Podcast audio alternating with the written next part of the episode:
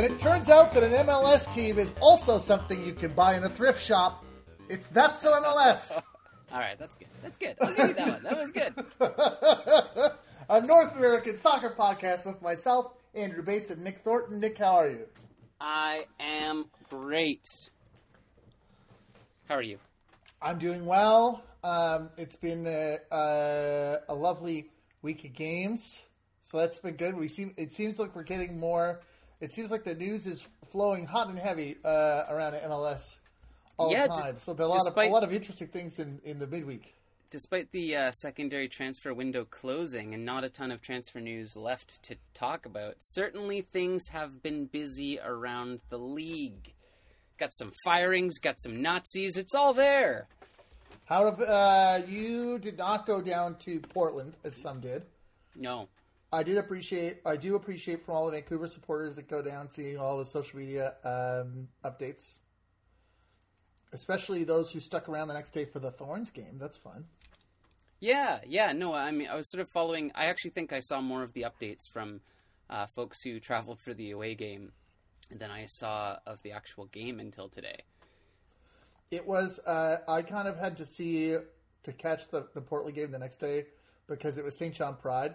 But I especially love that the time zones are so confusing here that it actually showed up in my phone as a Sunday game because it started at 12 a.m. local. Mm-hmm. But it looks like it was an interesting trip. It certainly was an interesting trip for some people because I came back to find that there was a Whitecap story in the system that I didn't pull at work, which was the fact that at least one supporter, Paul Sobrun Herzog, had his flag confiscated. Mm-hmm. Due to essentially we've talked a little bit about this last week, but the continuing saga is that Seattle supporters wanted to fly a Iron Front banner, which is an anti-fascist organization from the 20th century, or was it a logo representing sort of an anti-fascist movement? And they were told it was political. So now Portland and almost every other league supporter, I've seen so many different versions of team logos remade into the Iron Front logo of three left-facing arrows in a circle. Yeah. I mean, which we'll get into this a little bit more in depth, but just as a historian, I want to chime in here for a second, which Please. Is like if you don't know the history behind something, but you're just going to say that it's political, just shut the fuck up. Like, do your research. No, I'm saying that as a historian. Yes. Historically speaking, like, know what you're talking about. Like, know what it is you're banning. Because I feel like that's political. I'm like, sure. Technically, yes. However, like, just now somehow conflating anti-fascism with different ideas other than just literally being against fascism. Yes. Which, I mean, for folks that don't remember, there was a great big world war about.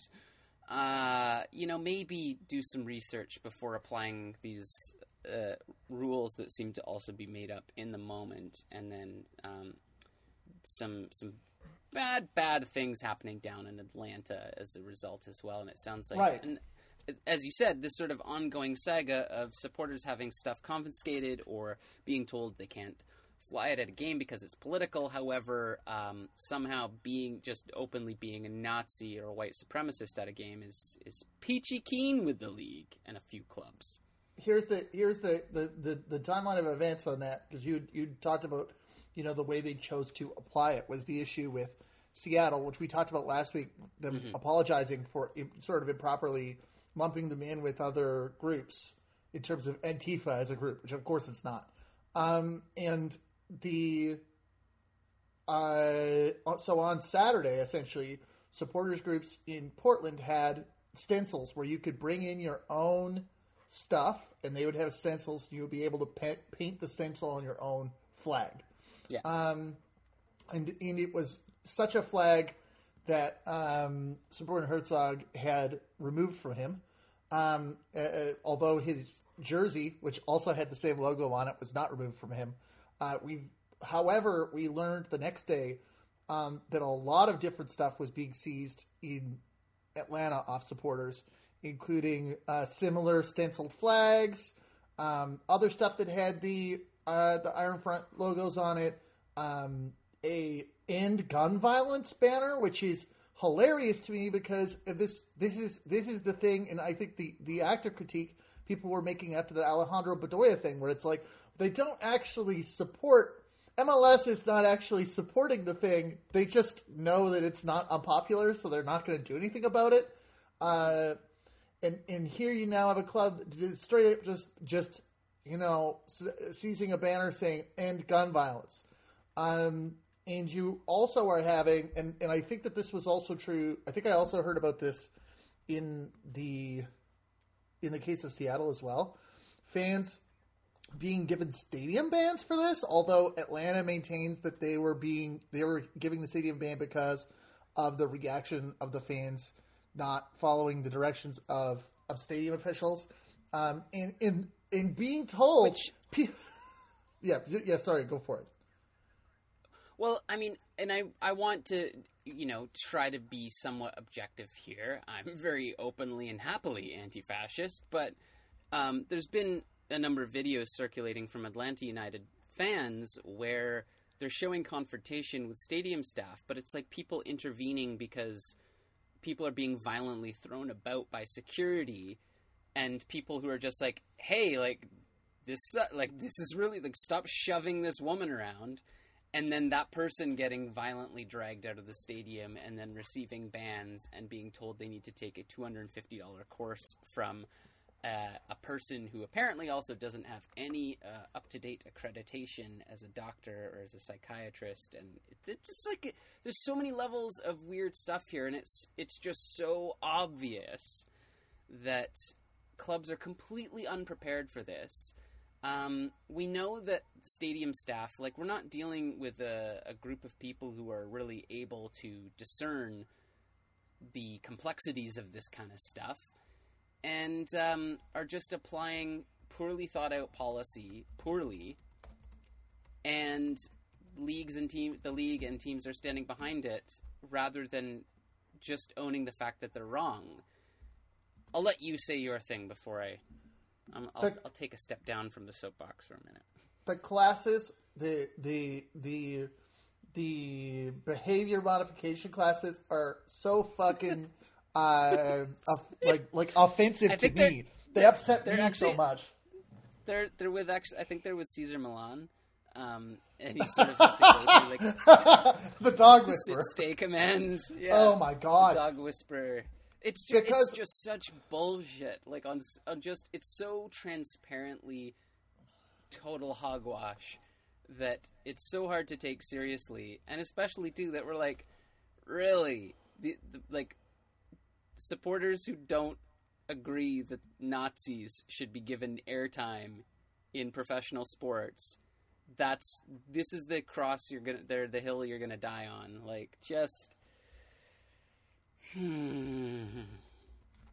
Yeah, and I think that we've seen this issue, sort of Seattle's when they apologized to it. We've seen this issue building because there was some issues with this in BC Place last year in terms of people getting their stuff taken.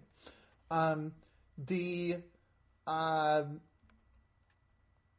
to some of how Seattle is handling it is they're saying, oh well, it's the league. Is requiring us to do this. It's the policy or whatever else. But then to force people to take a class to come back after you took their sign that said, well, this is hypothetical, but because I don't know which signs are getting which, state or punishments in. But hypothetically, if one of the signs that say anti-Nazi zone or end gun violence, and they want to make you sit through a sensitivity training thing for that. After you've been violently dragged out of a stadium by Rent-A-Cop. That's so frustrating because we had so we had had the issue earlier this year of New York City FC supporters identifying people that were displaying like Nazi and fascist propaganda and salutes inside the stadium and being told, "Oh, well, we can't do anything about it." Yeah. Yeah. And, allegedly. I mean, sure. Yeah. Allegedly. The thing that frustrates me about this the most is, I mean, quite apart from the rise of Nazism, is just how little the league understands, and clubs, it seems, understand their fan base. That it really, it's totally insulting, and it's just sort of baffling how little they understand that their support and the thing that has grown the league is a community-based, progressive group of people for the most part. And when you look at the solidarity that's shown through supporter groups, including at, like, remember, we're talking about, the first case we were talking about here is Portland, Vancouver. That takes a lot of coordination and a lot of conversations across enemy lines to pull something like this off. And, I mean, of course, you and I know that the clubs are very capable, and supporters are capable of doing that, and ultimately see that as bigger than a Cascadia rivalry, which is great. Mm-hmm. But the fact that teams in the league just seem to genuinely have no idea and think that they're in any way going to come out of this with nothing but two big black eyes and have to turn away with their tail between their legs. Supporters groups just aren't going to stand for it. And they're the spine of the club, and especially in places like Portland and Atlanta, like, you know, it's not a fight the clubs can win.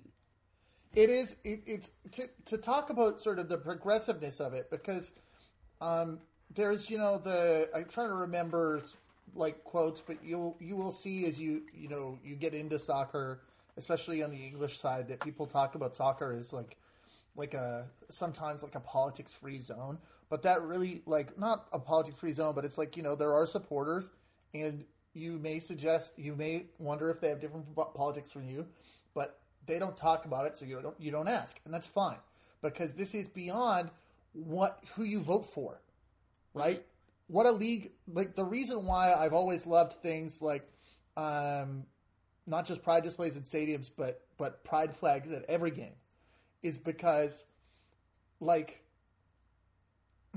the old quote, I'm trying to remember the quote about, you know, casting off the shackles of the working world and joining your fellow human in the soccer stands. But it's like, what a league for when Garber says this is a league for new America, what they mean is there are people who do not feel safe in the broader community all the time, but in the stands, they feel safe. Mm-hmm. And that goes beyond who you vote for. That goes beyond, like, party allegiance. It is, I want to feel when I go to this game that I can express myself and I can be myself without having somebody threatening violence on me, as people in Sporting Kansas City, there was some pushback against the Iron Front stuff from other people. That is what is violent, and that's what has to stop. Yeah, and that, like, it's... We're talking about Nazis. Like, it just... We can slice it so many different ways, and of course there's really important pieces to this story, and we want to be accurate, and we want to be nuanced, but it just... It is a little bit disheartening to be like, whoa, okay... Wait, what are the banners about? What are we arguing against? Literal Nazis. Like, the actual organized rise of fascism in America. Okay, yeah. You're right. It's political. The best part, too, somebody on Twitter said it, and I meant to grab their Twitter handle so I could give credit, but they were mentioned, like, this is going on the week that MLS rolls out their military fatigue jerseys. And you're like, oh, okay. So having anti-fascist slogans is political, but somehow having military uniforms on the backs of players isn't. Okay. All right. I hope that that teams figure it out. And unfortunately, this is going to take leadership from the league. And the most leadership that the league has shown in this was taking inaction against Alejandro Bedoya, which was great. Great to see that. Yeah. But it also wasn't doing anything. It wasn't, and this is I said this last week, I say it again. It's not standing by this statement that you've made about who this league is for. Mm-hmm. It's saying it and then refusing to do anything to back it up or to acknowledge the spaces. And this is why independent supporters groups, God bless them, are so important, is just because like they are the ones that have created this wonderful space where people want to fight for themselves and their own representation. Yeah. And in the football teams and stadiums are adjacent to that. They're also there. Yeah, absolutely. And that's where I go I'm doing this a little tongue in cheek, but I remember a very prominent line that stands out in Che Guevara's guerrilla warfare book is fight the battle that can be won. And that's why I said, this is not a fight MLS can win, or the clubs. Supporters can and will not just pull support, but, they will be a thorn in your side and force you to change. These are ultras we're talking about. For the better. Exactly. So I guess, it's very clear where we stand on this, but I do want to just say, thank you to the supporters groups that are doing this, that are doing it across club lines.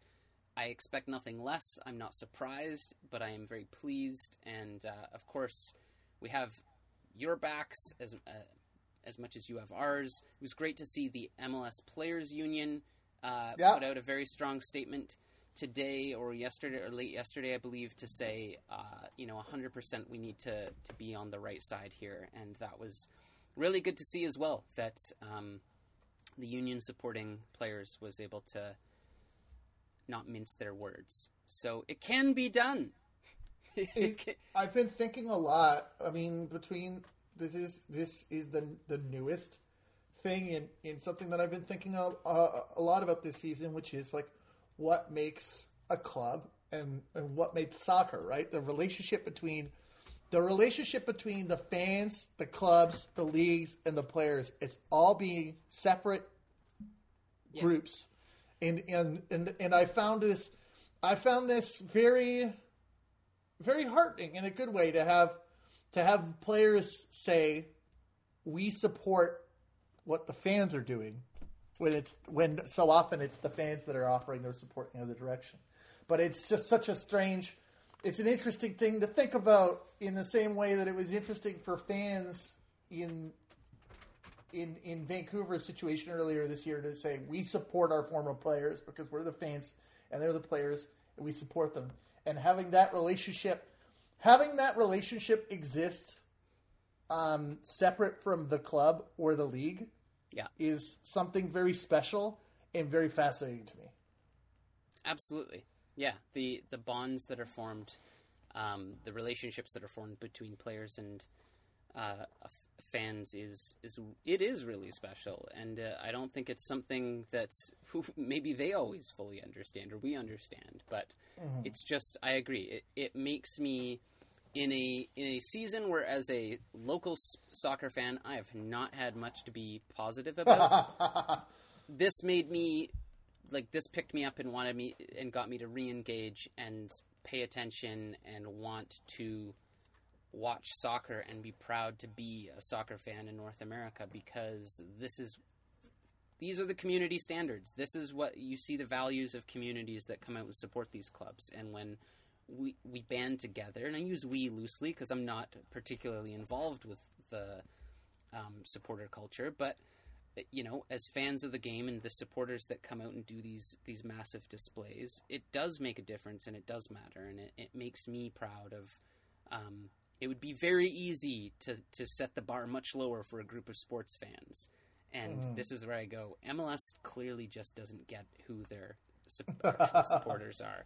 Because I'm like, it's... These are people who care about sports a lot, yes. And they care about their communities, they care about their causes, they are well-informed, and they're organized. So, good luck to you, Don. Let's talk about an instance of a team doing the right thing. And that was another big piece of news. I think that... for people like us who've always noted the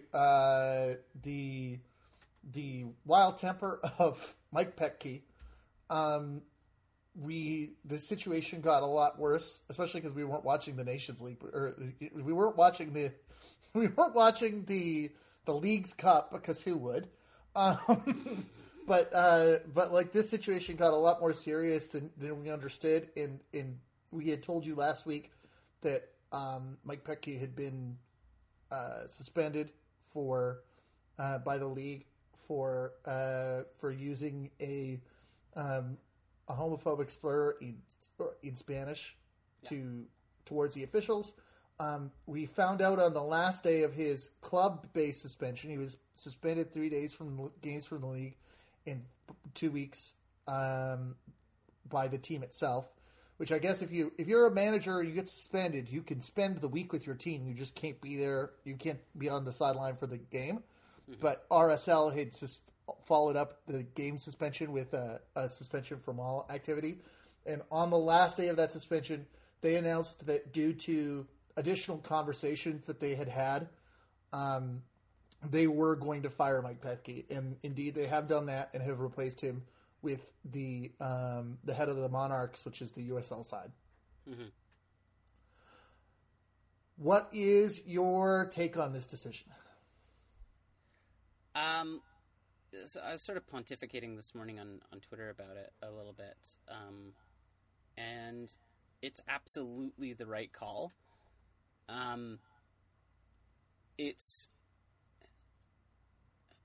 I genuinely understand that there's a relationship between player and coach where it's difficult to see things like this happen. And I understand when a player is like, I know this person, I know that they're not how they're being represented in the media, et cetera, but I feel like how Mike Petke's being represented is not as a deeply homophobic person. No. But as somebody who exhibits a clear pattern of absolutely no control over what he says and does, and a clear pattern of disrespect to match officials that crosses lines. And which I kind of feel bad about, because I've always laughed. Yeah, I think we've both kind of had moments where we're like, oh, well, this certainly casts how we've treated Mike Petke in the past in a different light. But at the same time, I don't like it. It doesn't, because again, I feel like the place most people are coming out to with Mike Petke is not, again, he's a terrible person who's deeply homophobic. It's he crossed a line. This is and it was interesting because he sort of released a statement today. Where his sort of main qualm, he had two main sort of pieces he didn't like. One was that he is not that kind of person, how he's being represented, and two, that he upheld his end of the bargain from his suspension, that the club had said, well, like, you'll serve these suspensions and then you'll come back. But I was like, you dope. Neither of these is the issue here. Like, the issue is not... He's like, well, I agreed to everything in this suspension. It's like, keyword here, this suspension. Of many that have occurred, of the many times you've had to be removed from your job because you can't be an adult and act professionally. Yeah, it was one time too many. And I'm sure if they were able to fire him this time, it means that there's a clause in the contract about professional behavior, representing the club, et cetera, they probably could have fired him a lot earlier. So I'd say, like, he had a good run. He definitely played very fast and loose with his interpretation of what the boundaries were for how you respond to things. And especially, I mean, even just watching the video without any audio, you know, going across the pitch and tearing into officials like that, and then receiving a red card and doubling down on it. I would say, like, even regardless of what comes out of your mouth, it's just so far and away over the line. And there's a pattern of behavior here, and I don't blame RSL for just wanting to rid themselves of it. Mike Petke's obviously a coach that we've admired for his ability to coach a team, and we've had some fun with some interesting press conferences that he's held. But this is a guy that clearly has zero self-control, and it's, of course, the right call to remove him of duties and focus on soccer. I think that it's important in terms of, you know, when RSL says that they represent certain things, that they take that seriously.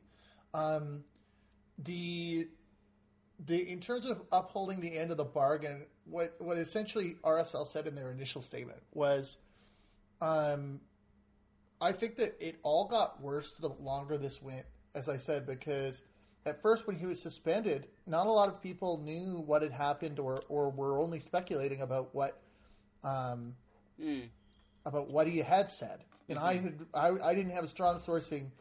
I didn't have strong sourcing last week. Yeah. But then an article came out in The Athletic from Stan Sechkel who said, he walks up to the officials. The red card is actually for approaching the officials in the manner that he did. Yeah. The referees, no time for that. And that's why they sent him off. So he starts screaming at them, including this slur, which according to the article, he continued to speak to them for nearly 20 seconds after he was ejected, including the slur, which is the video that you say you could see on video them saying this. According to sources, Petke continued to use the slur to berate the referees as they walked through the tunnel and into their dressing room. He later wrote the slur on a piece of paper and had it delivered to the dressing room, though whether he delivered it himself or through someone else wasn't clear to sources. So when he says... He didn't print it out? No, he wrote it on a piece of paper. This is the thing. He says in his statement, much has already been said about the Spanish word I used and the different interpretations of it. Regardless of how my actions have been misinterpreted or twisted, I have always respected the rights of all individuals and always will. That letter it wasn't a love letter that you sent to the referee's office, Mike. Mi amo. Por favor. It wasn't. I don't know how you could say misinterpreted or twisted. Yeah. It's also not the point. It's also not the point. Exactly. This is something that regardless of what your interpretation of the Spanish word is or how close to another still not great Spanish word is, like, yes. I can totally see an instance where mistakenly that would come out of his mouth. I've used that term before and then it was like, oh, okay. I did not know what I was saying. I still think that's a pretty weak argument, and it's still not the point of why he got fired. Yes. Like, and I'm sort of like, who are these people that are twisting it? Every single story I've seen is just like, it's clear that this is about behavior. It's not about using a single word, and to try to be like, wow, you know, the PC police are out after me. Like, literally no one is like, oh, he was fired for using a word. So this is where I think it is the right move in how I tie it into everything else that we were talking about and in everything. The line from this is the preemptive. This is where he says, I lived up my end of the bargain by serving my suspension. Well, you're not supposed to get suspended. Don't get suspended. But also the line. Here's how the decision changed, according to RSL. Quote, after further deliberations and a series of constructive discussions internally and with various members of our community, we have concluded, pursuant to his employment agreement, to immediately terminate Mike Petke's employment.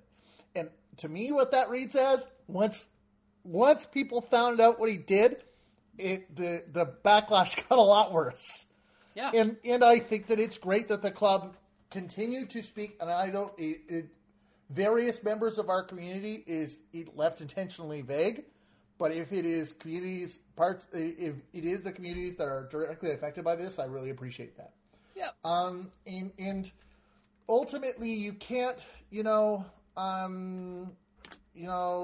David Rudin said on Twitter, "I'm looking for the part of this Petke's tweet that has an apology in it." Yeah. Which is kind of like a citation of a past apology. Like, you will find if you consider Exhibit A that I filed with the county courthouse that I have in the past apologized. It's like that renders an apology null and void. Yeah. To be like, excuse me, I apologize already. Super weak. It's one of those where like, goodbye, Mike, and thanks for all the memories, and also don't let the door hit you on the way out. Bye-bye. It is really frustrating. There were also games this week. Yeah, do you want to talk about soccer games? Let's talk about some soccer games. If only we could talk more about soccer instead of fascism and low-key homophobia, and like behavioral issues. Well, we made it this far. Let's talk about some soccer. Where do you want to begin here? Let's talk Seattle, New England. Oh, good! Yay! This game was bonkers. I think that there were a lot of bonkers games this week, which I really appreciated. I do, too. Outside of the off-field bonkersness, there were some bonkers on-field things. The second minute. Yeah. Seattle very aggrieved that they got nothing out of this one. But just some incredibly sloppy play from both teams. A 3-3 result would seem to indicate that something happened.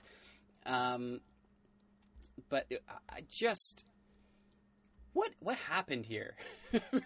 How do you explain this one to people who missed it, or to people who saw it? I think that New England pushed hard, right? We saw Seattle execute the game plan that they can do at home, and they can do very well, and they went up. They went up in the second minute after Jordan Morris pushed to the goal line and his cross was able to find Harry Shipp. His cross comes through, and it looks like it's going to get to Ruiz Diaz, but he can't get it. But it almost acts as a dummy to come out to Shipp. So I had here New England push hard in slightly nefarious ways, but they got the well-deserved road point. I think that it's kind of is like an action-reaction sort of game where Seattle did their thing, and New England tried to start doing what they think is their thing in the middle of it, and execute their own road game plan. They tried to push really. They tried to do, I guess, their push, and it's almost like the two different styles of attack didn't interact with each other. It's mm-hmm. like they both were able to execute their game plans simultaneously. Yeah, I mean, and there was like definitely some strange things going on with like. There's a case of New England scoring a goal where they're just kicking it out of Stefan Frei's hands. There's just some interesting plays here and some real aggressiveness from New England. But that first goal they score is the one where it looks like a Sounders guy gets pushed over mm-hmm. while it's happening. The second goal is a real goal. And then the third, the one that would have been the 3-1 goal, is the one that you described where the ball is scrambling in front of him and he gets his hands on it, and they literally do kick it out of his hands. Yeah. You can't do that. No, it's not advised generally. That's at the end of the first half. So Seattle scores early and New England comes up with this incredible just to be clear, at the end of the first half we have two disallowed New England goals. One disallowed New England goal. The first one stood. Right. Yes. Okay. Yeah. Right. So it's 2-1. It's 2-1 New England at that point.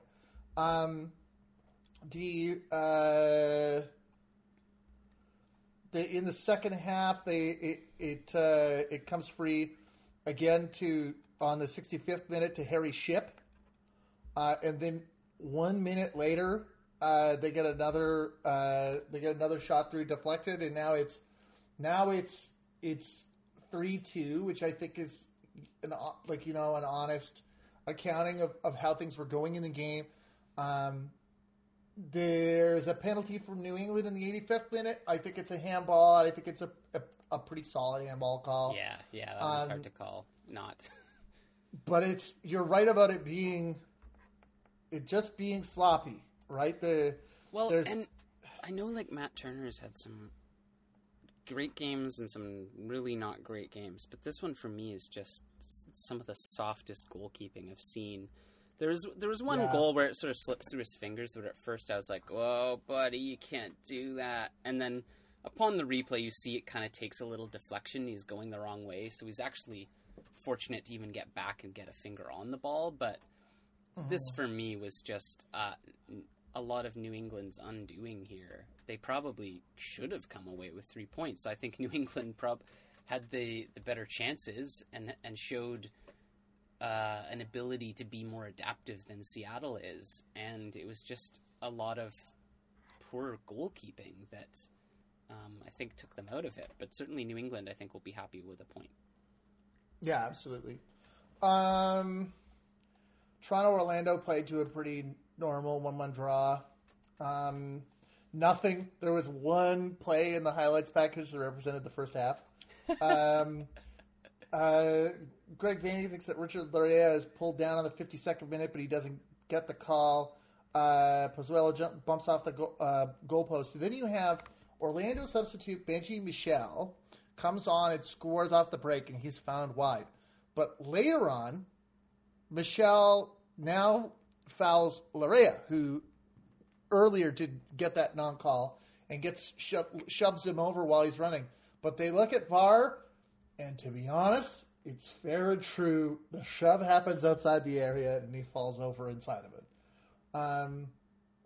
But I think I'm trying to remember if that resulted in a card or not. But Toronto scores off the direct free kick, anyways, or the indirect free kick, because he lays off to Bradley, who pings off some ankles to Mullins, who buries it. Using Bradley a lot for long shots for a guy that doesn't really seem to have a lot of power or accuracy these days. I had to get a Michael Bradley shot in there, didn't we? Yeah, just a very, nothing, like, whether or not you think that Toronto was hard done by on either of those calls, there was not a lot else in the game for them. Yeah, I don't think it was a particularly good performance from either team, and that's where I'm okay with the results. It's any game where you're having to slice and dice and dissect VAR decisions, I think, tells you all you really need to know. And the fact the result is a point for each, I think, is fair. A spicier draw was Columbus-Cincinnati.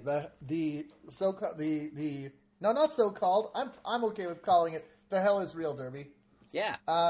As related to the fact that there is, I guess, a sign that's reasonably close to the border between the two cities. That's like a weird evangelical preacher sign that says "Hell is real." So they both are bonded together by this sign, I guess. And the first goal in this derby game is on 60 Minutes when Darren Maddox jumps up and gets the header. The clinical laser precision of Darren Maddox. Ledesma's cross slides all the way through to put Cincinnati up 2-2. But Cincinnati then has a defender foul Jussie Zardes by shoving him in while he's in the air, which the commentators say is pretty light. But I guess light does the job when you need to knock somebody off course. So I don't know that you can be too...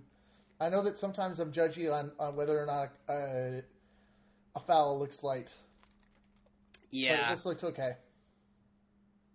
Yeah, I'm just looking at it now. I did go head-to-head with someone who it looks kind of light.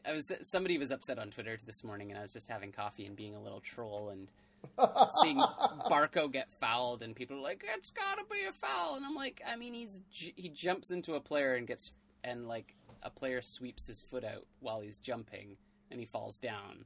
Like, it looks bad, but it's like, why you're jumping, and a player takes out your foot. This one for me is, yeah, it looks a little soft, but I mean, yeah. Columbus equalizes with an amazing shot from outside of the box from Pedro Santos. Oh. Just really, really beautiful. One of the best goals of the week. And then there's this sequence, and I'm watching it through highlights, so you know that it's going to seem a little compressed, but Zardes on 90 minutes has the ball at his feet from on the break, and he puts it not into just Rosed, but Rose Z, very, very, very high up. And then moments later, David Akam hits the frame, and I just read in my notes, it's not happening today, boys. Yeah. Zardes gets two more sterling silver headers that are saved by Titan, the goalkeeper, and that's to me the story of this is that there was a lot spicy that happened there, and Columbus had so much pressure and firepower at the end, but for some reason it just wasn't falling for them. I don't even necessarily credit Zardes misses side. I don't really necessarily say that they didn't take their chances because they, they scored two goals. Well, they scored a goal from open play, and they hit all the balls that were falling to them. It's just that the keeper got in the way, and it just didn't seem. This seemed to be a middle chapter in this story between the two teams. Yeah, the interesting thing to me out of this is that the real story here is that I believe Titan arrived at the beginning of the season, did he not? And I think he was fit as well. And it was just a case of Spencer Ritchie having some better performances and getting the starting spot. But to think that this guy has been sitting on the bench ready to go for so long, and now all of a sudden comes in, and sometimes this is just the way you need things to shake out. But it certainly bodes well for Cincinnati at this point in the season, trying to just, obviously the playoffs aren't really a realistic goal for them, but to try to find a bit of identity and have some fight, you need a goalkeeper like this who can come up big, and prevented this from being a 4 or 5-2 finish. Another wild game was Dallas 5, Minnesota 3. Just a lot happening here. I think that the biggest, the hardest thing here is that Vito Manone has been so great, but even a great goalkeeper can have a bad day, and I think it's hard not to say that this was a bad day for him. Mm-hmm. Ethan Finley scores the first goal after a goalkeeper hits a punch out, but it's not cleared. And they get a second on the third chance of a sequence, which included 2 goal line clearances. That's still the first goal. I had that in my notes. Okay, so that's that. But Dallas then sort of evens up after the ball is recovered and he plays it in Ryan Holland's head. And just the next goal from Dallas is Mascara. Shooting from 30 years and he can't. 30 years? Yards. Wow. 30 years. Manone he tests Manone from 30 yards. It's one of those, when you look at it in a replay, he's a little bit closer than it seemed in the run of play. Mm-hmm. But it is a very speculative shot that the goalkeeper had tracked the whole time, but he just wasn't able to get his hands to it. Mm-hmm. And it hits the post and it goes in. And there was just a very busy first half in this game. because that's a way of putting it. Yeah. Yeah. You look at that. So that's what, two or three goals in. And that was the, we're on the 32nd minute. Two more goals, one for Minnesota and one for Dallas, who scored by halftime. But by the end of things, they just can't score enough to make up for Minnesota. Can't score enough to make up for Dallas. Yeah. Who's great, has lots of movement and just is able to utilize the talents of so many of their players to have. Well, you have two from Brandon Cervania, but goals from a lot of different players, and three of them assisted by Paxton Pomacall, which is, he had such a great game, even though he himself did not get onto the score sheet. Yeah, and I mean, Minnesota still seems to really struggle with teams that move the ball a lot and also break so well, as we know Dallas can do. And Dallas is very comfortable switching play and just sort of flooding people on the overlap. And Minnesota, I mean, I'm impressed that they hung in here. It was definitely a sloppy one from Dallas at their end. That, for me, is what they've been missing this whole season, is just a little bit more of a consistent, rock-steady presence at the back. They've still, by last check, I still don't think they've conceded all that many goals. So it's surprising that they've conceded so many in this match. But, you know, if you can score 5 goals, I feel like, I mean, you've got to find a way to win that one. Yeah. The next game was Sporting Kansas City RSL, which I guess would have been the last game of Mike Petke's suspension. You have a really pretty first goal for Sporting Kansas City. Yeah. Off of a free kick by Johnny Russell. I loved Eric Hurtado realizing what's happening and ducking to get out of harm's way. Yeah. Too quickly. But even though they got the first one, you see a lot of, I think, lack of action from Sporting Kansas City's defense, especially on the first goal that RSL scores, which is a free kick that comes off the post, and the SKC backline is not really happening. SKC do get a penalty after RSL's number 4 hauls down somebody in the box. That would be Donny Toya. But Felipe Gutierrez hits the bar so hard on the free kick that he's in midfield before anyone can notice. Yeah. Unfortunately. Then you have RSL again. Jefferson Savarino hits this long cross to Corey Baird for his second, and the defense was completely vulnerable to the switch. Yeah. It's like everything was pulled over to one side, and in the moment that they try to go across, it's like they don't have any coverage on Baird, and they weren't able to push people in that direction. Yeah, and I mean,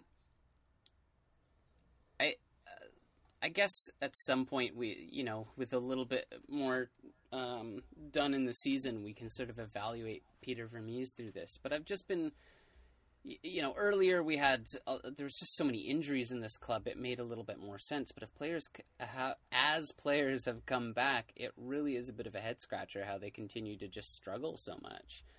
Because this one still felt like RSL had their number. And he's, as you said, just defensively very flat, unaware, a lot of slumped shoulders, and just nobody tracking the right player. I mean, Baird has so much time and space to do what he needs to do.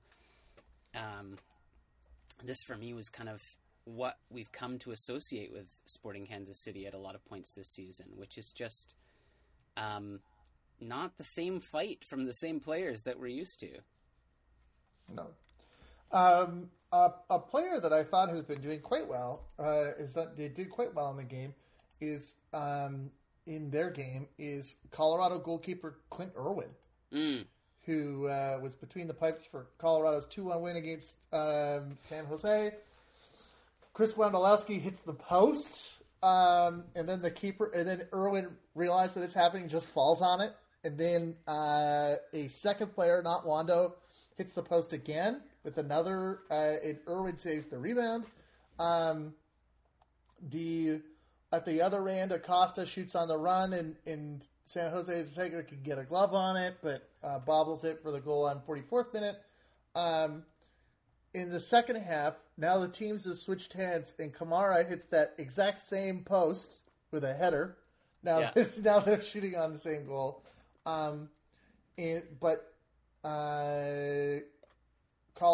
San Jose finally are able to get a goal in when Vaco has a very dangerous shot, and it feels like a Colorado defender fell, and then everybody kind of stopped moving. Mm-hmm. But by the end of things, Rubio is found at the top of the box, and he makes it count. Mm-hmm. And this is where things get really interesting in the Western Conference with a team like Colorado that is just so wildly unpredictable. But if we're going to talk about fight, is a team that just keeps finding ways to win games. And one of the few teams that was able to stop a red-hot San Jose and really frustrate them and confound them is a Colorado that just seems to find ways to score goals. Not always win a game, but certainly ways to score goals. I really enjoyed Chicago-Montreal, which was this 3-2 goal thriller that featured... a goal from Chicago in 8 minutes. Chicago taking doubling the lead with a 2-1-2 break with Katai playing through to Nikolic. Safir Taider is knocked over is felled by the goalkeeper while on the breakaway, and he scores his own penalty. But Chicago get another goal off of a set piece. The header is played short and then crossed it. My phone corrected this badly. Bakary Sagna gets a goal off of a set piece. Mm-hmm. That's a fun. It's always fun when his name pops onto the score sheet. But the eventual tying goal is scored by Bastian Schweinsteiger. Winning goal. The winning goal. We don't see his name on the score sheet that much either. He jumps up for a header off of a corner, which I think I saw a lot of, both in terms of corners and also free kicks this week. Mm-hmm. How did he get up there? He's so tiny. Yeah. Well, it's actually his first goal of the season too, which I hadn't realized.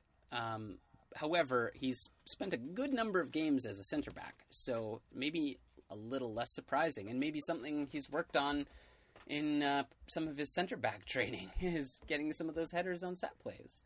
But it's a really good result for Chicago to grind something out again. Another week where we have to say, who is Montreal and what do they stand for? Because we just don't know what we're going to get with them. But Chicago really needed a win because they've just been so inconsistent, and it was good to see Nikolic on the score sheet again as well. They've still got some work to do, but they're putting themselves in a good position now, just 3 points off of the playoff line. When it comes to the actual Portland-Vancouver game, I've heard a lot of people describe it as obviously not the right result, but fun, just because there was a lot of chances, and there was a lot of chances from Vancouver, who also. They saw the young striker Theo Bear hit the first goal of his career, even though he's been taking so many shots. His first one is a real belter. Yeah, a very Eric Hasley affair, that goal. A defensive header pops out to him, and he just hammers home the volley. Yeah, and it has a ton of work to judge it and get the ball away, but it's just... a hell of a goal. Unfortunately, it drew them level, and the Whitecaps had a few more chances. But at a certain point, this one breaks open, and you really do just see the difference in quality between these sides. It was good that for, I think, some good spells in an away game against a worthy opponent, Vancouver looked better. They looked more organized. They played some good soccer, some good building out of the back, but ultimately Portland is just far and away a better team from top to bottom. And you really see this on the last goal that Abobasi gets, is Vancouver's just gets pulled apart and hit a little bit too easily on the counter. And there's finishing there to back it up. And that's something that the Whitecaps just haven't had. It feels kind of even more appropriate that Theo Bear gets this amazing goal. We've had a couple of those moments, and yet we come away with absolutely nothing. That's, to me, kind of as good as it's going to get this season. Is great for the youngster.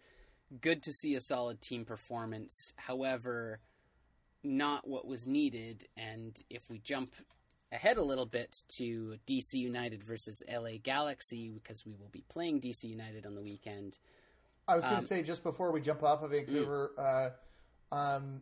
apparently there's been issues getting the new Honduran winger Michael Chirinos on his visa situation together, but Mark Dos Santos is hoping he'll be around on Thursday. Right. The other journalist on Twitter. Notable one from this is that Ali Adnan went out with an injury in the 27th minute, I believe, so he's maybe a question mark for this coming weekend against DC. And DC took a shot right off the face. He did, and it somehow ended up with a leg injury from that play. But that's what happens when you get so hit so hard you stumble back. So I hope he's all right, because we're certainly going to need him. But this DC versus LA Galaxy game, for me, lots of talk as usual, often coming from LA Galaxy around how much better they are than everyone else and how they're going to do certain things. We found out this week Wayne Rooney is leaving to England to be a player coach. So he was not playing in this game, but didn't seem to matter because good old Paul Arriola was back in business. And who needs Rooney when you have Paul Arriola? That's what I always say. And, you know, LA showed some fight here. Just an incredible amount of shots from Ibrahimovic. But the line I was going to try to do at the beginning of the episode for our intro was that he just gets completely pantsed in midfield and just sort of like throws his arms up like he's expecting some sort of foul. And I'm like, no, you don't get to call a foul just because you're upset you weren't paying attention and got just completely robbed of the ball. But it was good to see DC back doing what they do best, which is just grinding things out to get a result, and fighting in a way that LA really seemed to struggle with. They did get a goal through Alvarez. I don't think there was too much they could do. It was just an unfortunate ball that came back out. But DC looked pretty dominant in this one. And I hope that they can just keep that consistency going, because they have at points looked so good, and then they just seem to have a game or two in a row that are just total ramshackle affairs. But this one for me is a real positive sign for them. Just 1 second. I definitely agree with DC. It was great to see that result, especially given that it was not especially because there was no Rooney. You know, MLS mm-hmm. loves to have these head-to-head affairs, but you know, Rooney wasn't available for the match in Atlanta, and he wasn't available here. I think they're worried about injury concerns sometimes with him. And he had a cold for this game. That's right. He had the sniffles. Well, I think that they still did so good. Slick ball from Segura on Arriola's first goal. Mm. I think that I am mad about that play that you talk about, where Zlatan gets dispossessed, because they actually did disallow it for offside. Oh, right. That's right. So it comes up in the goal, the eventual goal. It's Frederic Briand who dispossesses him and plays it forward, and Paul Arriola who shoots it. And it's saved by Bingham, and then it falls to Rodriguez who scores it, and then it's called offside because when Arriola in I could be grossly misunderstanding offside here, and please tell me if I am.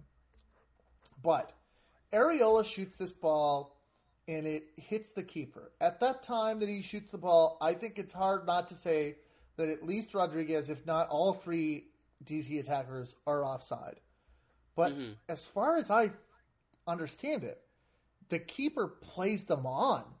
Is this not? Would you not say that that's correct? Like once a defender touches the ball, it's certainly they got in. They were able to capitalize on it because they were offside before the keeper touched the ball. But it's a play off the defender, right? It's a play off the defending team. Sorry. Yeah, you're right. I'm not going to pretend to know enough to really weigh in on it. I think the thing, too, is what's really confusing people is the late flags going up. Yeah. So, but, yeah, I'd have to go into the rule book to see it. But it's a great, it's a brilliant play from Briant. That's my play of the week, is just coming up behind, sticking a leg through, and just being like, yoink, I'll have that one, thank you very much. And just a really lovely double take from Ibrahimovic. He's like, what? Eventually it is the same guy, Rodriguez, who scores the second goal. So that's nice. Mm-hmm. Good work. Good work to Lucas Rodriguez for scoring that. Bingham had the play that he scored that on was the third of a triple save, was the third shot in after a double save sequence by Bingham. Yeah. And that's always unfortunate when that happens. Sorry, David. Yeah. But I really, as even more than that, which was a part of a good performance, you've got to give it to Bill Hamid, who just had an amazing goal. LA had, I guess he, an amazing I guess game? He got, yeah, an amazing game. He did not himself score. There was, the maybe not so many saves, but necessarily that were directly from him. But there were LA had 29 total shots with 4 on target, and I think 27 of them might have been from Ibrahimovic. Like actually, there's one save he makes towards the end where it's just like he doesn't even know anything about it. It's just an arm comes flying out from a close range rocket, and he's able to stop it. But I agree. I want you okay. Let's play higher or lower. Higher and lower with the number of goals. I have it in front of me. The number of shots that Ibra took in this game. You say a number and I'll say higher or lower. 26. Lower. 23. Lower. 19. Lower. Really? The number of shots in this game? No, not shots. Shots by Zlatan. Just Zlatan alone. Right. 12. Higher. 15. Exactly correct. Woo! 15 which is still, shots. Which I still think is a crazy amount of shots. It is. That's huge for one player in one game who didn't score. I think I might have read somewhere it was a record as well. But it also shows how effective he can be and why he scores so many goals most of the time is because it's not one or two chances he gets. He's always in the right position and getting those. So I agree. The hats off go to Bill Hamid. Mm-hmm. A game that I was particularly interested in that had a few unexpected turns to it kind of played out as I thought it might, which was LAFC versus New York Red Bulls. Mm-hmm. This one was also a little crazy. Jordan Harvey kicks things off for us because it's good to Harvey all the time. In the 23rd minute, he gets a nice little headed goal. Latif Blessing follows up 2 minutes later with another one. And then in a very similar fashion, New York Red Bulls before the break gets one and then gets an own goal off of Tyler Miller. So it's 2-2 heading into halftime. And I love your term about the chaos style of New York Red Bulls because this was in full effect in that first half, and I think they used it really well. LAFC just didn't seem to really quite know what to do when they were being countered against by the Red Bulls. And I think sometimes get a little bit used to just not great balls coming into the box and certainly not having the finishers there to back up. And then the second half, we sort of see LAFC do what they do, which is come out with a game plan, execute it, things tighten up, and by the end of it, it's 4-2. And a pretty dominant performance from them. And great games as well from Jordan Harvey and Stephen Berisher, the two former Whitecaps. But it just shows the value of placing the right amount of salary in your back line. And LAFC is not the only team to do it. Obviously, it's a little easier for us to pick out because we're familiar with the two players, but two older players, but experienced, that just do the right things. I think Beta also had a clearance off the line as well. Mm. And you just see, again, the value of two really, really good experienced players. I thought Daniel Royer had a great game. I think the Red Bulls still have lots of fight in them and are going to have an interesting, maybe a little bit, if they can tighten things up, could have a really good postseason playoff run. But this, you still, who's better than LAFC right now? They were always going to win this one in my mind. Where the momentary success that New York had were, I think, came from the fact that they were able to prize open approach from LAFC, which I think was a good one, which is to push them as far wide as possible. Mm-hmm. And that's what happens when they go down 2-0. And for most of the first half, they are getting shut out so much, but they're able, after a couple further attempts, to get more going in the center, and that's how they get their first goal. But like you say, other than some early possession that they get in the second half, LA figures out how to really close the door on them again. But for a couple minutes. For a couple of fleeting minutes, you're like, wow, they can do it. Not so much. The goal, which I think actually is counted as a Brian White goal and not an own goal, but I love it. Royer is played in deep to the line and cuts back for Brian White, and it bounces off White onto the post, and it hits Tyler Miller's back and goes in. Yeah, there's some goals you just can't do much about. I imagine there's 2 minutes of tape here that we're going to see a lot of teams are going to be watching in the coming weeks in terms of how to play against LAFC. And it's that 3 or 4 minutes in which the Red Bulls are able to come back and level things. There was a disallowed goal, which I also was in front, where it was like Diamande and Marc-Anthony K who had a pretty nice 1-2 on 49th minutes that found KO in open space. But I guess the idea was it was disallowed because when K plays the ball off to Diamande, a defender is running in his same direction, like crossover, and I guess trips. And I think the idea is like he trips him, but it seemed very incidental to me, and I just really feel like the defender put themselves in harm's way. Mm-hmm. But I guess at the end of the day, the LA was still able to win. I also really enjoyed the fact that LA got a penalty from a player, and I don't know if I've ever heard his name before. New York Red Bulls defender number 91, Reese Buckmaster. Yeah. Who stumbled. The Buckmaster 3000. I don't think it was like necessarily negative play. Like I don't think that he was trying to haul down Atuesta. No. But he just wasn't able to recover, and he pulled down the attacker wall in the process. Yeah, for me, it's just a clumsy challenge, and just shows inexperience rather than any malicious intent. And you can see sort of as soon as he hears the whistle, he knows, and knows that this call is going to go against him.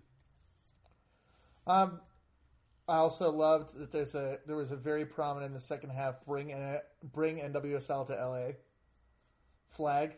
Nice. What the fans were putting up, so good work. Good work to y'all.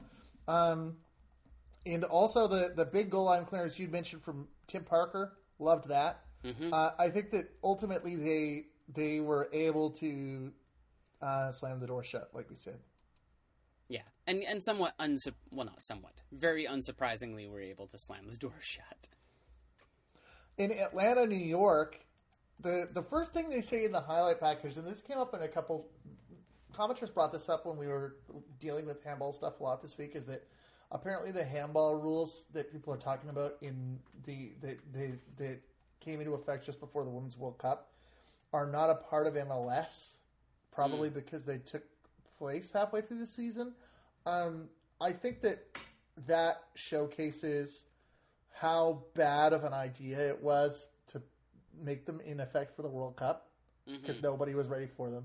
They were so unready. People, like, you know, it's so unable to implement them on the fly that MLS, who loves implementing rule changes halfway through the season, wasn't able to do it. That means that I think everybody should have waited a minute. Or at least, you know, if you're going to announce changes, announce the changes like 6 months in advance, so that by the time that, you know, everybody has a chance to discuss it before it happens. Or I don't know the best way to do it, but it really seems that the rollout has been very unfortunate. You had a disallowed goal here from Atlanta to start, but Joseph Martinez scores his 10th goal in 10 games to break a consecutive goals record. Miles Robinson, it always sucks. Now, you're talking about the late flags. It's like, this is a 22-year-old rookie who thinks he scored his first MLS goal. Yeah. And they're like, oh, well, we just wanted to see. Yeah, and it's like, right as he finishes his celebration, he sort of looks over and sees it, and it's like, no. This was an offensive foul by him, because he may have shoved his attacker. Or he might have shoved his defender.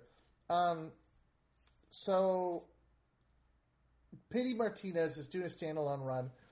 We were talking about, you know, I've done a lot of talking this year about penalties in and off the podcast because of the issues with handball or whatever else, but in penalties being restarted. But I think one of the best ideas, and I think it was Ricardo, I think, who was saying this to me, Ricardo Bordelon, who guested with us some weeks back. The person who receives the foul, I feel like should get the penalty. Yeah. Because Joseph Martinez has been on this goal-scoring tear, but it's Pity who's going on a solo mission to the moon, who gets fouled, and then they give it. And he's been having some fair few issues, but it's Joseph who gets to take the penalty. Yeah, I mean, it's interesting too, because depending on who you ask, Atlanta supporter or not. I saw somebody be like, we should have had 3 penalties in this game. And I was like, really? Only 3? It's a little bit of a weak penalty, but I'm okay with it. But I agree. I think if you're the one that wins it, you should be the one that gets to take it. But it's also pretty hard to argue at this point that Joseph Martinez is not the real deal. So, well, the other... only other note, Atlanta already had the game well in hand, but New York got a little bit of hope late as Bear just walks on to a pass that's being played to him by Maxi Morales. Yeah. Just I don't know if he's running at 100 miles per hour before he gets to these things or what, but he just rocketed into the goal. But they weren't able to manufacture a second chance like that. Yeah, it's almost a toe punt. It's just such a unrefined approach to a ball. But, you know, Atlanta continues to climb up, and, well, you know, deservedly so. It's unfortunate that the things happened in the stadium that did, but well done to the supporters for hanging through it. And I did want to mention as well, because we do like to poke a little bit of fun at good players here. I shared this tweet with you that's Joseph Martinez showing the kid that he walked out through the tunnel with, who was like completely in tears over getting to meet him. And he was tweeting like, you know, this is what made my day special, despite breaking the record for goals scored consecutively in MLS. And I was like, do we have to start thinking Joseph Martinez has a soul now? I'm not ready for this. But it was great for him. He brings a lot to the league, and although it will be said many, many times, it of course raises the question: how long can we keep him? It's interesting because this seemed to be, you know, up for debate last year, and it seemed like the issue was settled. But you know, contracts sometimes end earlier than you think they might. The other Atlanta person who got themselves in the news was Frank de Boer, who for some reason decided to start talking about U.S. Women's National Team equal pay. Oh, God help us! And it's like the comment that I saw again from Rudin was sure. The guy who didn't have a winning percentage above 36% in his last two teams is going to lecture us on merit. Fair. Yeah. The remaining game on the schedule, I think, is Philadelphia 2-1 Houston. Shabilko gets the shot that does. I do not think it dupes, but it squeezes its way through the goalkeeper's legs. For the first goal. And Christian Ramirez, who made his way over to Houston as a part of our big transfers, our big list of transfers, gets to score on his debut. And that one happened, I believe, after our last episode. That one came a little late, I think. And it's a sort of comment that I just kept thinking, is like, imagine being so good. Like, LAFC is so good, they just don't need Christian Ramirez. And even when they brought him in from Minnesota, we were like, why? Like, don't you have enough toys? Well, it turns out they did. Shipped him to Houston, where he made an immediate impact. DeMarcus Beasley, our favorite old guy player, doing all the hard work, running down the line. Great cross in. Not enough for Houston. Pretty solid performance from Philadelphia, all told. And also, apparently, the last straw for Houston, who today has decided to part ways with their coach, Wilmer Cabrera. This is an odd one for me. Okay, great. I was just going to ask you what you thought of it, because I was a little surprised as well, considering, I mean, obviously, Houston has not been a force to be reckoned with. They've been up and down. However, I feel like Cabrera's really given them something of an identity. And so I wonder, you know, he did sign a contract extension last year. Why this was kind of the last straw, playing against a Eastern Conference team that's at the top of the table. There must have been... They must have an idea of how to replace him, but well, this is why I was just thinking when we were talking about Joseph. It's like, well, sometimes the contract extensions end earlier than you think they might. Mm-hmm. Mm-hmm. And I definitely agree. His winning percentage is not that high with Houston in general. Oh no, this can't be right. No. The number I'm looking at doesn't count this season. But it's like, when you look at the press release, they do say it was like 2-11-1 in 14 games. Yeah, which is a pretty bad look. Yeah. I think the coaches, you know, that is something people, you know, results. Results at the end of the day do talk as much as putting stuff together, and it was a 4-game losing streak, I guess. Mm-hmm. But it does feel like he's been putting together something that has merit. I guess the idea is with Dynamo only 6 points out of the playoffs and 4 points left, that they may be able to try and rescue something out of this, but they didn't think that they could do it with Cabrera. Yeah. I mean, in some ways it was surprising, but I think maybe it is time for Houston to decide what it is they want to do with this team, where they've been able to attract and keep some great players.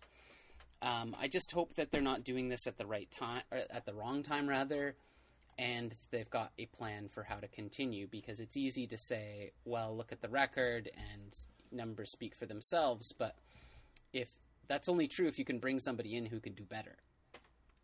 And the fact that they're 6 points, maybe that too. They're 6 points short of that seventh playoff spot. I mean, they're in a really tight spot here where they need results. And I sort of go, do you not just give Cabrera the benefit of the doubt till the end of the season? Because you are sort of taking a gamble to upset things at this point. But obviously they felt there was a need for change. After they bring in Ramirez, I think that one of the issues that we've often seen with this team is that they have all the pieces, but it's not consistent. Yeah. So maybe that is something where a manager can come in.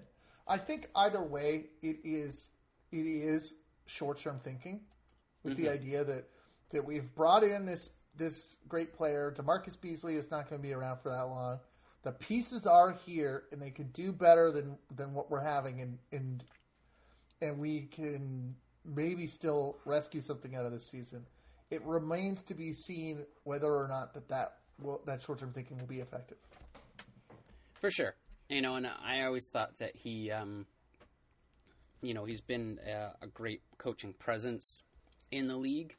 So I feel like he's been a little hard done by here, but I agree. Like, Houston has put all the right pieces together, and so maybe like New England, they just need somebody to come in who can make those pieces work together.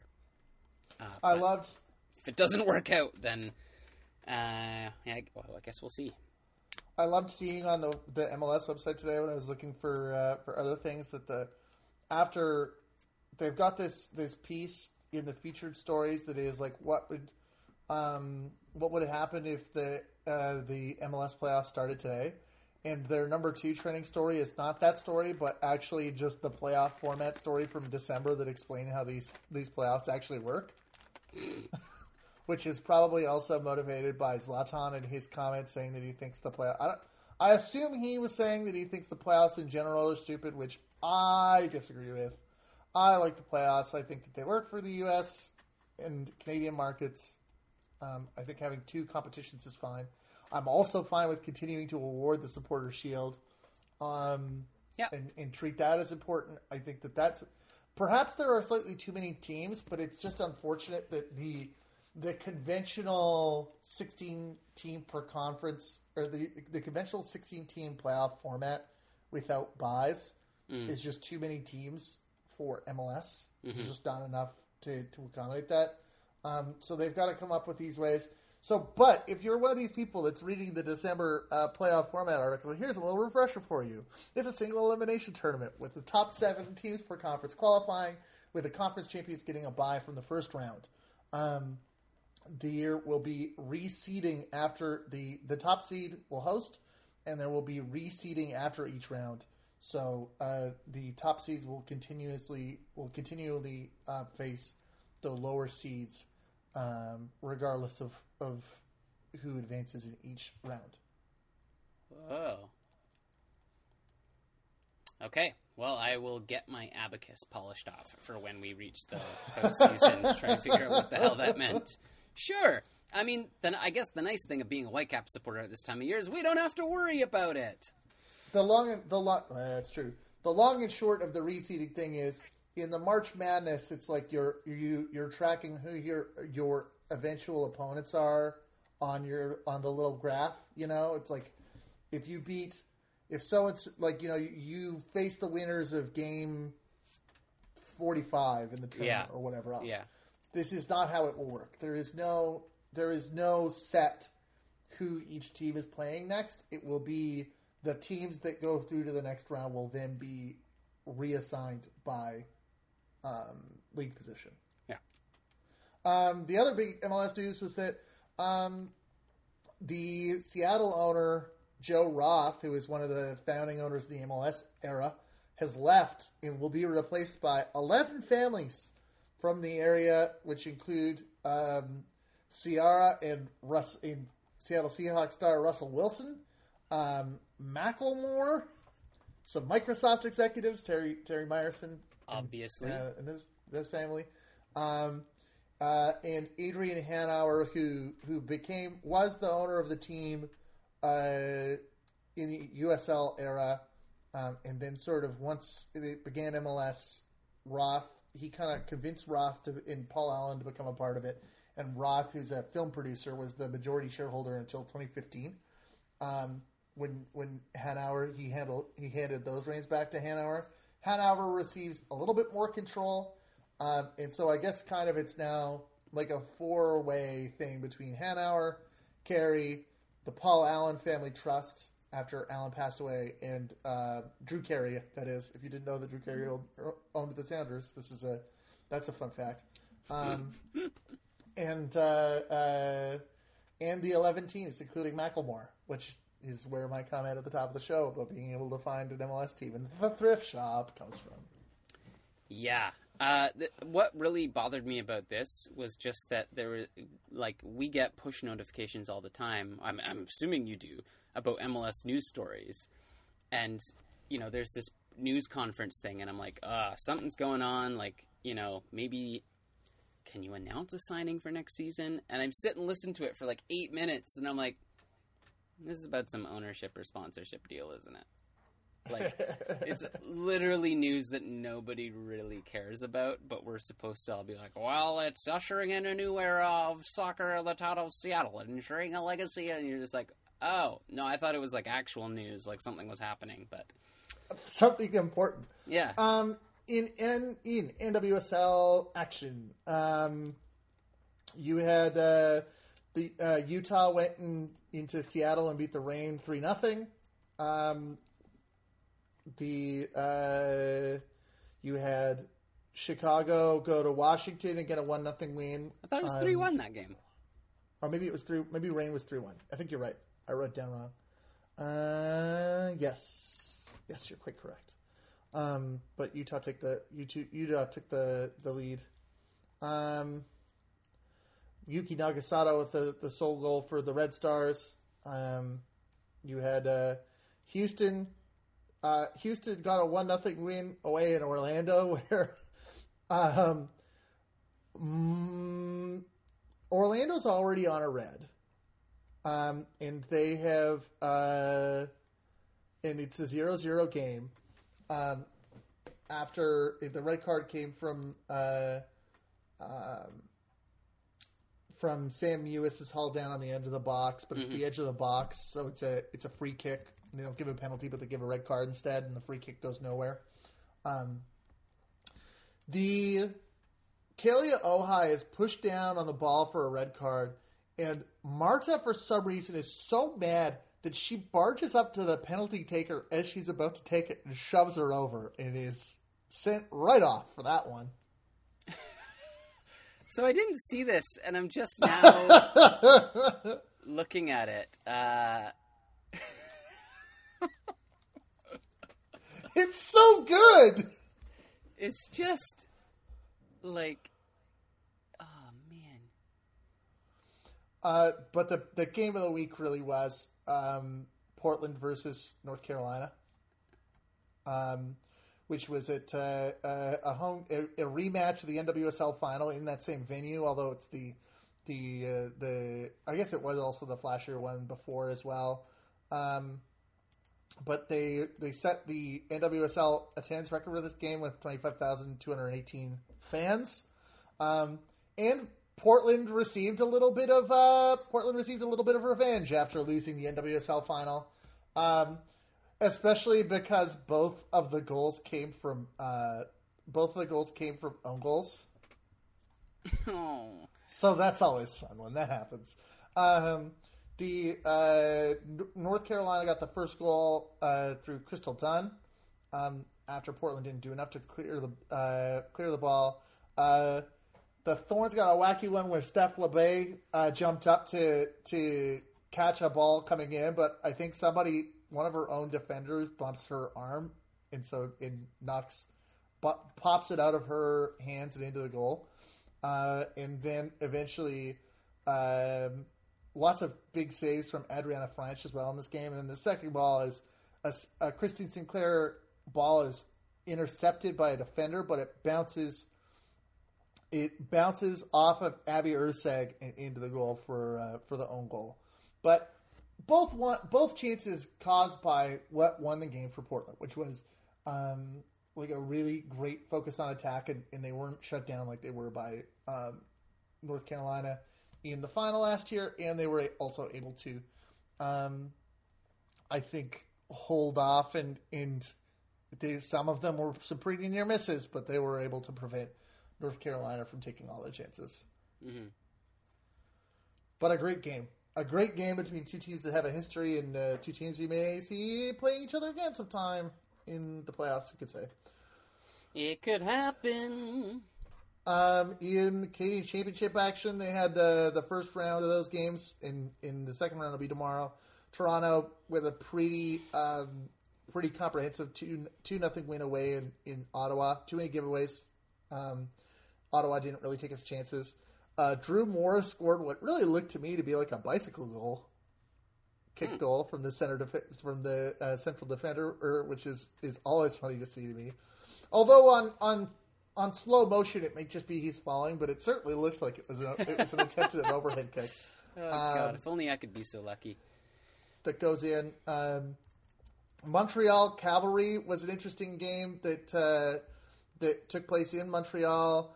The first thing that happens in the game is Cavalry is the top team in the league. Pasquale comes to his first thing that he does is he runs to the line and he cuts back to his attacker who just can't get on it. But he's clearly watching his MLS games, because that's how everybody else scores in MLS, is running the ball to the end line and cutting into the middle. But the had he watched more MLS games, he would have known that had the defender who sent a back pass into the path of Ignacio Piatti on 31 minutes. Had they done their research, they would have known you can't do that. And he scores. Ultimately, this was a game where Cavalry is great and they played with intent, but there's just so much. When you're talking about levels, there's just so much quality on Montreal that individually that you just can't give them the time and space that they did. And what was it? It was I think it ends 2-1. So Cavalry get their an away goal, and you could almost consider it to be a pretty perfect result, except that Nick Ledgerwood got sent off, their captain, with 2 yellow cards. So not wonderful for them. Yeah. And what else happened? Halifax. Canadian Premier League had Halifax 0-0 draw with Cavalry. And both teams, this is an interesting thing, I guess, probably that comes out of their partnership with U Sports. The players they drafted in the U Sports draft, including Halifax's, I don't know if he's always the captain or if he's just considered a star. He captained some games, I think. Peter Schall, the German defender, is going back to Cape Breton University. And Cavalry is also losing a player to University as well, which is not something we usually say of the Canadian university system that people, but I guess that's just how I would think that you would maybe have economically some way where it doesn't have to be like that, but they in fact they will be returning. So this was the last game for Shaw, and the Halifax were very able to hold in Cavalry. Up to and including Christian Oxner saving a penalty kick. But they weren't able to get anything off of them. Valor won their first game since June 2nd, beating York 9 2-0. Marco Bustos ran his rear end off all game, and finally I think he did get one. That's where Bustos ended up. That's true. And the final goal to seal it is an amazing goal from Petrasso. Michael Petrasso looked so good. And FC Edmonton got a 3-1 win with a lot of pressure. They had a lot of pressure at first, but eventually Easton Ongaro got two goals, and they didn't get frustrated. They pushed on, and they beat Pacific 3-1. Yeah, man, Pacific just can't... Can't seem to find it these days. Oh, well. Until next week, Where can we find you online? You can find me online having early morning delightful conversations with fans at That's So MLS on Twitter and Instagram. And actually, I have been having some really fun conversations, including with a Seattle Sounder fan. So who knew? Nice. Where can we find you online? You can find me online at Team Bates, www.team-bates.com. I am an editor for Howler Magazine, whataHowler.com, and you can find this show at thatsonmls.com and wherever you find other podcasts. Please rate, review, and subscribe. Do those things. And until next week, don't. If your team is already on a red card, don't shove over the penalty. Come on, Marta.